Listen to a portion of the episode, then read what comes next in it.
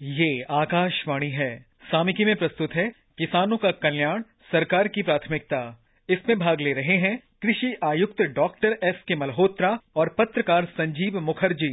आज सरकार ने एक बहुत ही एम्बिशियस प्रोग्राम प्रधानमंत्री किसान मानधन योजना पेंशन स्कीम किसानों के लिए शुरू की है, जिसकी आज सॉफ्ट लॉन्च की गई कृषि मंत्री नरेंद्र सिंह तोमर द्वारा उस विषय में बातचीत करने के लिए हमारे साथ हैं doctor Suresh Malhotra agriculture commissioner government of India doctor Malhotra मैं आपसे ये जानना चाहूँगा कि स्कीम की विशेषताएँ क्या क्या क्या मुख्य बिंदु हैं स्कीम में? जैसा कि आप जानते हो कि आज हमारे माननीय कृषि मंत्री ने एक नई योजना का जो है शुभारंभ किया है और ये योजना जो है प्रधानमंत्री किसान मानधन योजना कहलाती है। तो ये अपने आप में एक बड़ी अनूठी योजना है और इस योजना के तहत जो इसमें जो प्रावधान रखा गया है कि जो भी भूमि धारक होंगे जो छोटे और मंझले किसान हैं वो वृद्धावस्था पेंशन स्कीम है एक प्रकार से ये। तो उनको एक प्रकार से ये पेंशन स्कीम में जो वृद्धावस्था के बाद जब साठ साल की एज उनकी हो जाएगी तो उनको तीन हज़ार रुपये प्रति माह जो है एक प्रकार की पेंशन मिलेगी। वो एक प्रकार की सहयोग राशि है जो अपने आप में बड़ा सहयोग का काम करेगी वृद्धावस्था में। और इसमें अठारह से लेकर के चालीस वर्ष के जो आयु के किसान हैं वो इसमें जो है शामिल हो सकते हैं अभी से। तो इसमें शामिल होकर के उसमें इस स्कीम का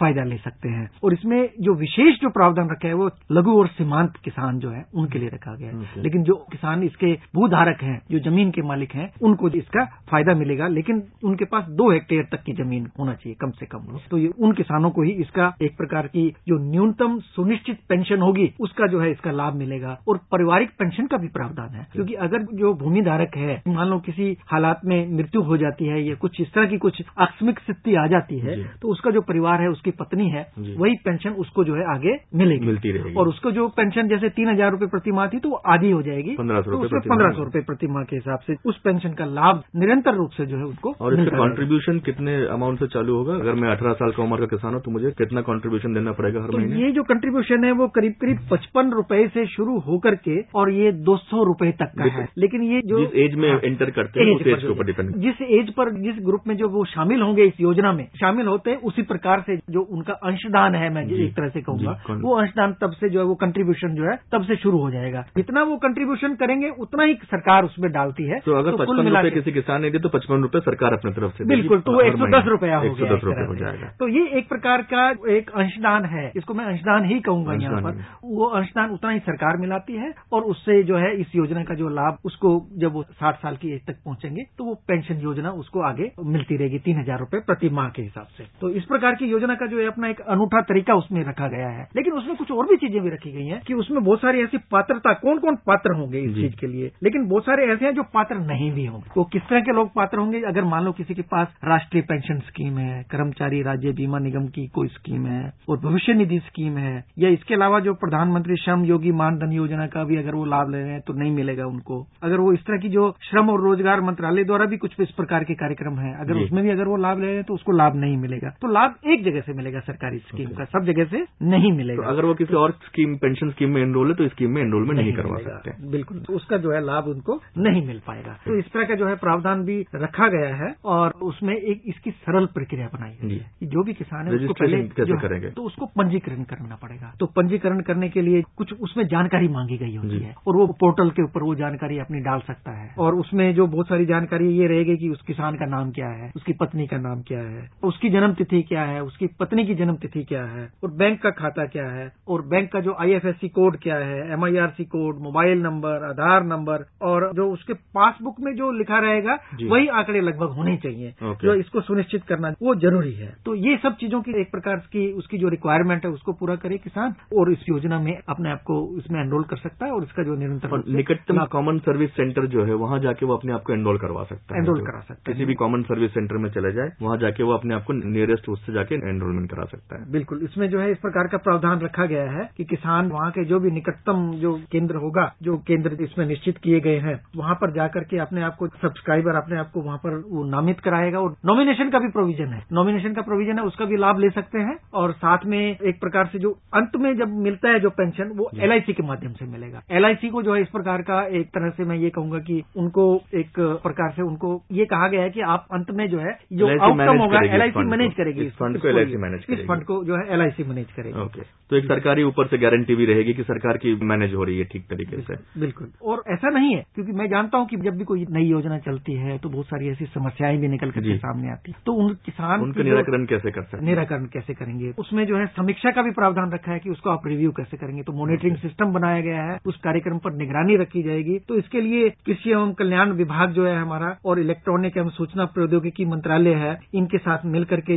सचिव और उनके जो कैबिनेट सचिव है उनकी अध्यक्षता में एक कमेटी बनाई गई है। तो वो उसकी मॉनिटरिंग करेंगे। तो मॉनिटरिंग करने के बाद एक शिकायत का जो निवारण तंत्र है वो भी बनाया गया है। जो एक तरह से मैं कहूँगा जो कंप्लेन है किसानों की जो समस्याएँ हैं वो भी उसमें सुनी जाएँगी। और इसके लिए किसी भी प्रकार की जब समस्या आती है तो वहाँ पर जो एक शिकायत निवारण प्रकोष्ठ बनाया गया है। एक सेल बनाई गई है जहाँ पर जितनी भी इस प्रकार की समस्या आएँगी उनको जो नोडल अधिकारी हैं वो उसको सुनेंगे। हम्म। वो जो नोडल अधिकारी को जो एक प्रकार की एक बैठक है जिसमें नोडल अधिकारी होंगे राज्य स्तर के बैंकर होंगे और क्षेत्रीय प्रबंधक एलआईसी के अधिकारी ये सब एक प्रकार के राज्य और ज़िले स्तर पर जो है इस प्रकार का प्रावधान रखा गया है जहाँ पर किसानों की इस प्रकार की जो भी कोई कंप्लेन आती है उसको तुरंत निस्तारण किया जाए। और एक प्रकार का जो प्रायोजिक बैंक है उसकी जिम्मेवारी है कि तीस दिन के अंदर अंदर उसकी समस्या को हल करे। तो ऐसा प्रावधान जो है इसमें रखा गया है और उसको हल देना जो है उसके लिए आवश्यक बन जाता है कि तीस दिन के अंदर समस्या का समाधान हो करके और अगर कोई भी अगर इस तरह की कोई विवादित राशि है तुरंत उसके खाते में चली जाए उसका निराकरण करने के बाद। तो अगर कोई किसान स्कीम से बाहर निकलना चाहता है दो चार साल पाँच साल बाद तो उसका भी प्रोविज़न इस पेंशन योजना में है कि उसको जितना भी इंटरेस्ट पैसा जितना उसने कॉन्ट्रीब्यूशन किया है प्लस जो इंटरेस्ट है वो देखे उसको वापस निकाल कर उसमें प्रावधान रखा है क्योंकि उसने जितने भी उसका जो पीरियड है जहाँ तक उसने कंट्रीब्यूशन दिया है वो कंट्रीब्यूशन उसको वापस मिलेगा इंटरेस्ट के साथ में जो है उसको मिल जाएगा। तो इस प्रकार का भी प्रावधान उसके अंदर रखा और अगर जो पीएम किसान की निधि जो सरकार देती है उसको दो हज़ार रुपये हर तिमाही में उससे अगर वो इसको एडजस्ट करना चाहे कि जो पैसा आ रहा है उसी में इसको एडजस्ट करके अपने कॉन्ट्रीब्यूशन हर महीने के पे कर पाऊँ वो ये भी कर पाएगा हाँ, तो उसके लिए उसमें जो ऑटो डेबिट वाला एक प्रकार का रखा गया है जो। एक प्रकार का स्वचालित जो एक तरह का सिस्टम है उसमें किसान को जो है अपनी एक प्रकार की स्वेच्छा ज़ाहिर करनी पड़ेगी कि मेरा जो पीएम किसान सम्मान योजना वाला जो अमाउंट है उससे हम्म। जो है उसकी पेमेंट हो जाए उसकी जो अंशदान वाली राशि है तो उसका प्रावधान उसके अंदर रखा गया है। हम्म। किसान उसको ऑप्ट कर सकता है। अगर वो चाहे तो उससे निकल जाए खुद अगर देना चाहता है अपने उससे अकाउंट से उससे भी चला जाता है और कैश देना चाहता है कैश भी कर सकता है तो उसमें इस प्रकार के सभी प्रकार के विकल्प जो है हम्म। किसानों के लिए खुले रखे गए हैं इसमें। और दूसरा चीज़ अगर किसान जैसे अगर पीएम किसान के साथ जुड़ा हुआ है और पीएम किसान से आपने कहा कि अगर वो कटवाना चाहता है तो उसके साथ वो स्वेच्छा से भी कटवा सकता है उसको स्वीकृति देता है कि मेरे अंशदान से आप इसको काट दीजिएगा तो वो अपने आप कटवा सकता है। कोई और मुख्य बिंदु है जो आप एक स्कीम के बारे में इसमें तो मैं यही कहूँगा कि इस स्कीम के जितने भी अभिदाता हैं उनकी पहचान करके उसको सूचीबद्ध किया जाएगा। तो उसमें जो सूचीबद्ध करने के लिए जो अभी तो देख रहे हैं कि कैसे पता लगाएगा कि उसका भूस्वामी तो है या नहीं हम्म, है। तो ये हम्म। पता लगाने का एक प्रकार ज़मीन उसके नाम पे है ज़मीन उसके नाम पर है और जो भी लैंड रिकॉर्ड्स हैं उनसे पता लगा जाएगा। तो उसमें पात्रता जो है वो मुख्य रूप से देखने की ज़रूरत है कि वो एलिजिबिलिटी क्या है तो वो छोटा और मंझला किसान होना चाहिए। तो ये इस प्रकार की पात्रता दूसरा पात्रता जो है उसका प्रावधान उसमें लिखा गया है। उसमें एक तरह की इंक्लूसिव लिस्ट इस तरह की बनी हुई रहती है और उनके आधार पर वो अपने आप ही उसमें एक तरह से छटाई हो जाती है और पता लग जाता है कि कौन एलिजिबल है कौन किसान जो है उसके लिए एलिजिबल नहीं है। तो एलिजिबल किसान जो है अधिकतर इस योजना का। लाभ लेंगे। और हमारे पास जो पीएम किसान सम्मान योजना है तो उसके बड़े अच्छे परिणाम निकल करके आए। बहुत सारे किसान जो अभी हम लोग आंकड़ा देख रहे थे पाँच दशमलव आठ आठ करोड़ से भी अधिक किसान जिन्होंने जो है इसका लाभ उठाया है इस। स्कीम का। और आगे भी किसान इससे जुड़ते जा रहे हैं जो हर बार जो हम लोग देखते हैं हर सप्ताह के अंतर पर जो हमारे पास आंकड़े आते हैं भारत सरकार के पास तो उन आंकड़ों के माध्यम से हमें पता लग रहा है कि इसका बड़ा अच्छा रुझान है और किसान इसको एडॉप्ट कर रहे हैं। तो जो भारत सरकार का एक प्रकार का जो निश्चय किया गया है कि किसान का जो कल्याण का जो मुद्दा है उसको भी ध्यान में रखा जाए।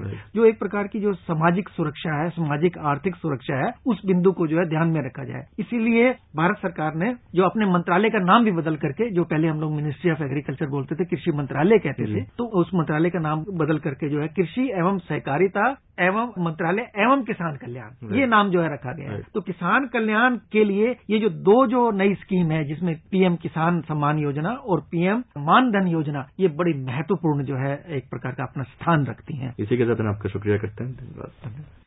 सामिकी में अभी आप सुन रहे थे किसानों का कल्याण, सरकार की प्राथमिकता। इसमें भाग ले रहे थे कृषि आयुक्त डॉक्टर एस के मल्होत्रा और पत्रकार संजीव मुखर्जी। ये कार्यक्रम आकाशवाणी के समाचार सेवा प्रभाग द्वारा प्रस्तुत किया गया। इस कार्यक्रम के संबंध में अपनी प्रतिक्रिया आप हमें ईमेल कर सकते हैं। पता है A I R N S D talks at gmail dot com ये कार्यक्रम फिर से सुनने के लिए लॉग ऑन करें हमारी website news on A I R dot com